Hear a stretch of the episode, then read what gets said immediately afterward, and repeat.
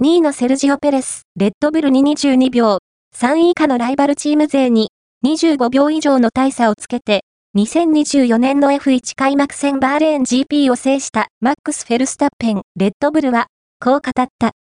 このコースでは、いいリズムとペースを見つけることができたし、風の強さと風向きのおかげでマシンから期待していた以上の性能を引き出すことができた。このサーキットは、僕たちが得意とするサーキットの一つなんだ。投稿、レッドブル &HRC 密着、ハードを温存したライバルを見て有利を確信。ソフトでのロングランを完遂、1-2を、達成は、オートスポート、ウェブに最初に表示されました。